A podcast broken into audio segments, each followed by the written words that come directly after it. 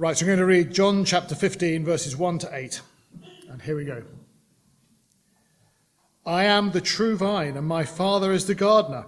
He cuts off every branch in me that bears no fruit, while every branch that does not bear fruit, he prunes, so that it will be even more fruitful.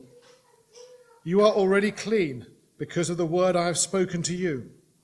Remain in me, and I will remain in you. No branch can bear fruit by itself, it must remain in the vine. Neither can you bear fruit unless you remain in me. I am the vine, you are the branches. If a man remains in me and I in him, he will bear much fruit. Apart from me, you can do nothing. If anyone does not remain in me, he is like a branch that is thrown away and withers. Such branches are picked up thrown into the fire and burned.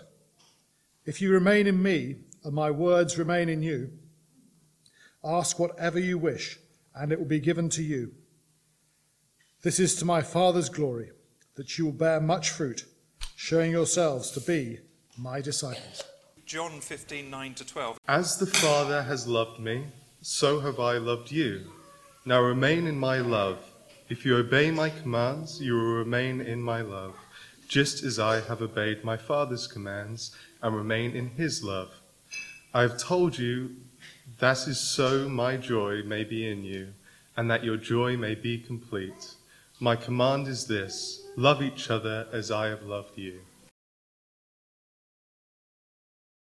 So I just wanted to say a couple more things about that passage in John 15.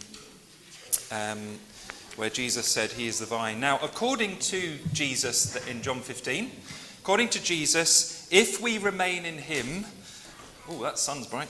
If we remain in him, that is where a life of good fruit or better fruit can begin, uh, because it's in Jesus that all good things really have their source. Uh, just like the picture he uses, a branch draws its life from its vine, or if it's a tree, its trunk, uh, which draws its life, that means it can, the branches can bear fruit. In fact, Jesus actually tells us in John 15 that without him, there won't be any of that truly good fruit that God talks about in the Bible. Without him, Jesus says, we just can't do it. We could try, but actually we need him.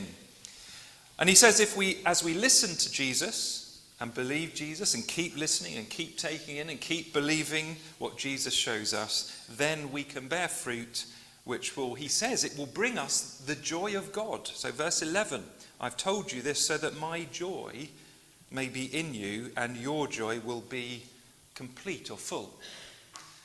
But notice that Jesus tells us this is the other point I wanted to make this morning remaining in Jesus is not just a passive thing, it's not just about thinking. It is also remaining in Jesus is an active thing as well.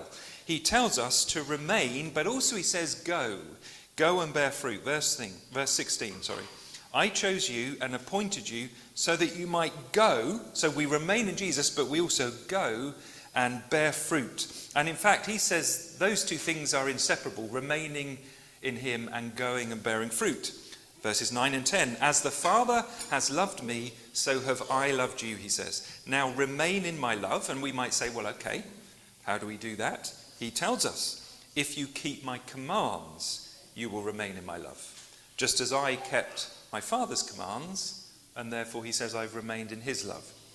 So, so remaining in Jesus now, we're learning, is also about going and doing something, bearing fruit, obeying the commands Jesus gives us. And what are his commands? He tells us love one another just like I have loved you. So, this is my second point for this morning to take with you. We don't remain in Jesus and his love just by thinking about it. It's absolutely central that we do, but we must also live it, he's saying. We've got to, remaining in Jesus also means going out there and living as Jesus has shown us to live. My command is this, he says love one another in the same way I have loved you. So the life of faith, of remaining in Jesus, is not just a passive thing. It's not just getting our understanding, our theology right, as important as that is. It's also about going and doing the things Jesus has taught us. It's deciding, remaining in Jesus is also about deciding every day that with God's help, I'm going to actually try and live as Jesus has taught me and, and love as Jesus has shown me in practical ways. Now, that's not always easy, is it? And I think that's why it's really helpful that in verse 7 says, Look, if you want to do this, if you remain in me and my words in you, in other words, if you want to do this thing I'm talking about, Jesus says, Well, look, ask what you wish, and that will be done for you. Now, that does not mean I can have a Lamborghini. I'd love a Lamborghini. He's not talking about a Lamborghini there. He's saying, Look, he's talking all about this thing of remaining in Jesus and then bearing fruit. If you want to do that, he says, if you want to remain in me, then ask God about it. Ask him anything that you need for that, and he'll do it for you.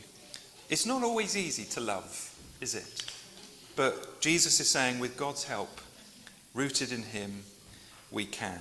If you keep my commands, you will remain in my love, he says. And he's given us his own example, just like I have kept my Father's commands and remain in his love.